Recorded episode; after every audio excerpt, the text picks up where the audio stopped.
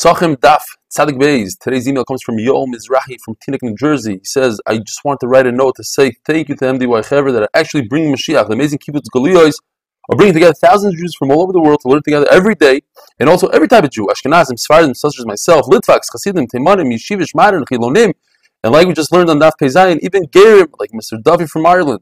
And even more importantly, the unbelievable ongoing chesed that is being done daily by the people in this Chabura, and such a Havas Chinam. What more do we need to bring Mashiach and Beis HaMikdash? The spread of the share is real. So many people that he knows.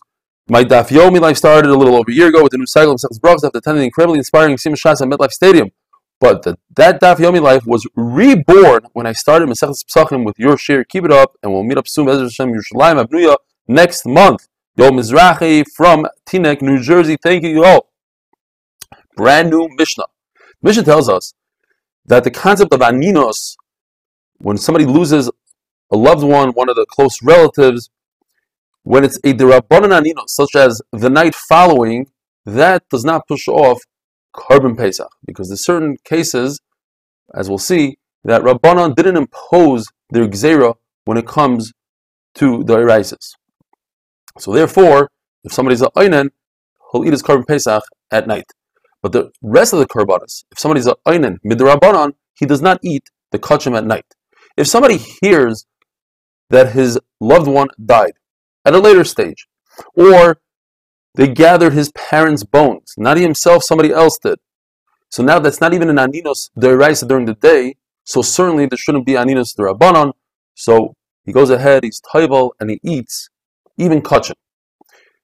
If a person became a ger erev pesach, Machlokes Beis Shammai still whether he could eat the korban Pesach that following night. Beis Shammai say he eats toivel and he eats. Beis Hillel says whoever's perished from the arla gets rid of his arla is like touching a dead body and therefore he's tummy for seven days.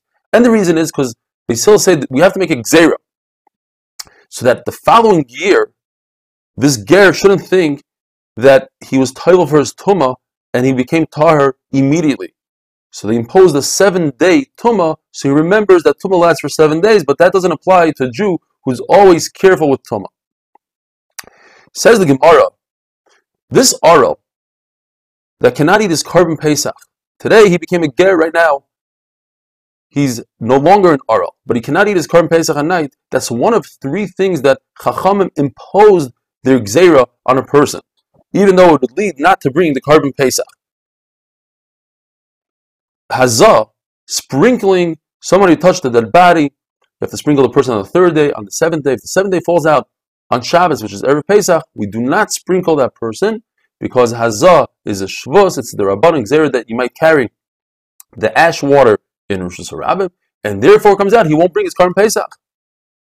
The knife of the bris milah, you cannot carry it through the gargoys, chatzeris, and karfifiyas. These are three rishuyas that are only midrabanan asur. Again, Chacham imposed the gzera, even though if you don't perform a bris milah on your child, it's also for you to eat the korban pesach. Now, there's three cases where Chachamim did not impose the gzera, and that is, as we said in the Mishnah, uh. That's the first one. A mitzayra whose eighth day of tahara falls out on erev Pesach, and he saw a keri. He's toivel and he sticks his big finger, his thumb, his large toe, and his ear into Shaar Nikanor, and he becomes Tahar. Either because in the assay of Karis, of bringing a Karim Pesach, is more Chomer and overrides the assay of the Tful Yoim, of the Balkari, should not go into the English. Or as Yochanan says, the whole Isser for Tful Yoim, this Balkari, to go into the English, is only in the Rabbanan, and they did not impose their Gzeira when it comes to bring a korban Pesach. And finally, Pesach Pras, and that is if there's a grave in a field and they plowed over the grave and there might be small fragments of bones. So Chacham said what you could do is you could get on all four and blow your way through the field. They said you could do this in order to bring a korban Pesach, but you cannot do this, you cannot go through the field in order to bring your Maaser Sheni.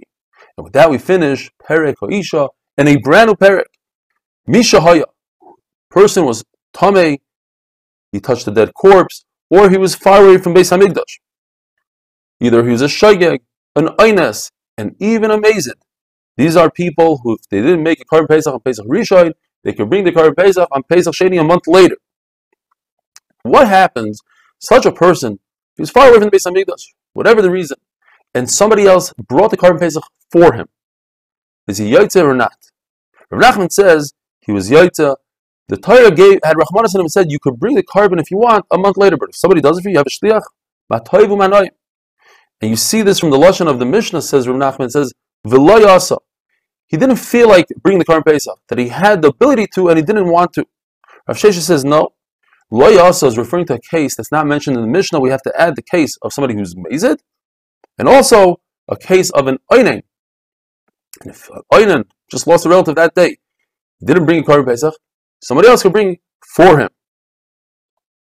However, Rav Sheshes holds if they shechte the korban pesach for somebody who's tame or far away, he doesn't doesn't count for him. We push him off like we push off somebody who's tame and cannot bring for him.